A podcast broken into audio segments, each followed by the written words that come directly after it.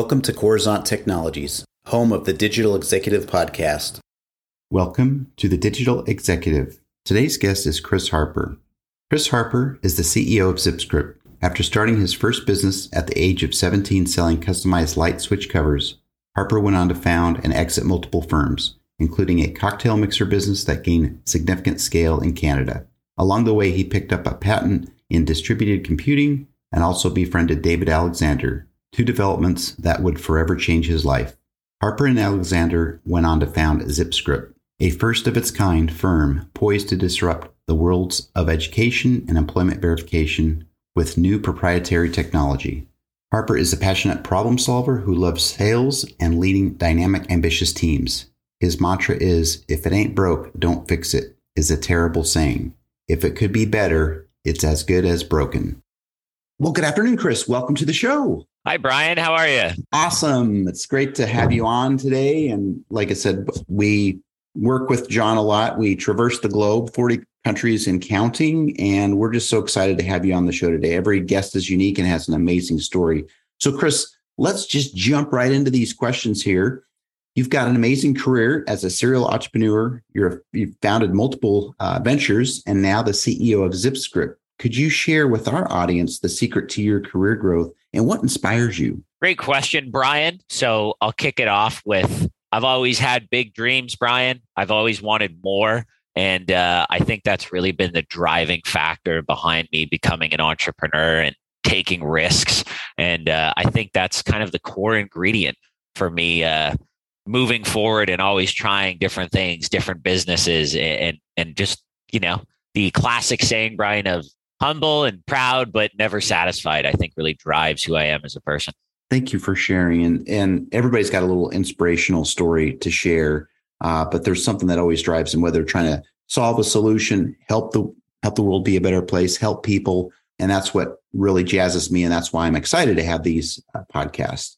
So switching gears, Chris, could you maybe delve a bit into your service and why you felt educational verification could be done better? Yeah, for sure. I mean, if we take a quick look at education verification, Brian, and we look historically, it's been done the same way for over a century. Use a paper transcript, a diploma.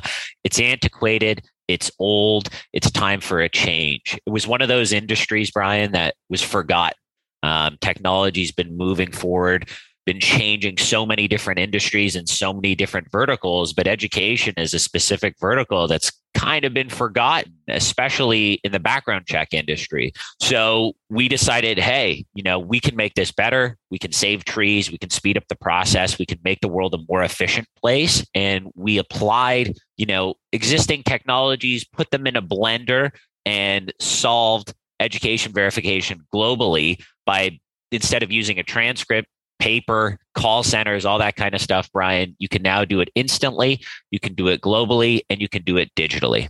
I love that. You know, bring kind of, I don't know, it's, it's your recipe for success when you're uh, leveraging a lot of those technologies. But I'm glad you're doing this because there's always so many inefficiencies in all the processes we, we, we do across the globe, and that includes education. So thank you for sharing that. And Chris, you're obviously leveraging some new and emerging technologies. We talked about it we like to jump into tech a little bit here on this podcast. But is there something, anything you might be able to share with us today? We definitely, Brian, we definitely have some proprietary technology. But I think one of the things that kind of messes a lot of people up, especially in tech, would be always wanting to reinvent it and make something completely new. I think a lot of the the core of our business, Brian, is one of the sayings I use with the team all the time is simple scales, complexity fails. So we like to use a lot of off the shelf technology and you basically apply it in a different way.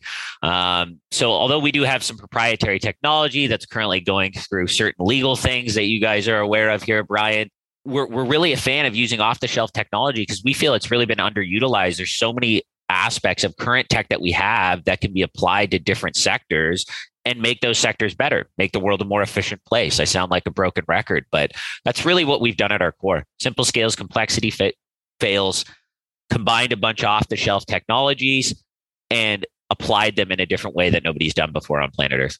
Thank you. Uh, appreciate your perspective on that. I really do. And Chris, last question of the day, but this is really where the gems come out sometimes, right? Can you share something from your career experience that might be helpful for those looking to grow their career in either leadership or entrepreneurship? Yeah, definitely.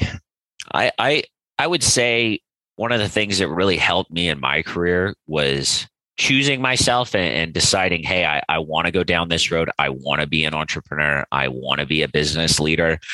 Once I made that decision, committed to that decision, I gave myself the ownership and the opportunity to go ahead and say, how am I going to do this? And I was lucky, found out the best way to do it for me personally was to join uh, existing startups and learn from those companies when I was young in my in my early 20s, and I think that really helped me, um, really helped propel who I am as a person, who I am as a leader, business decisions I make today.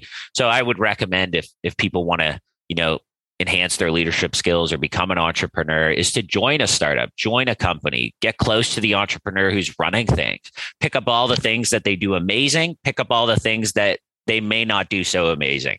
Learn from those things, take those things, move on to your venture, maybe move on to another company, and then you'll be armed with tools that will help make your company far more successful. It's kind of a cheat code in life, I feel, because you're learning from other people's mistakes. You don't have to go make those same mistakes yourself.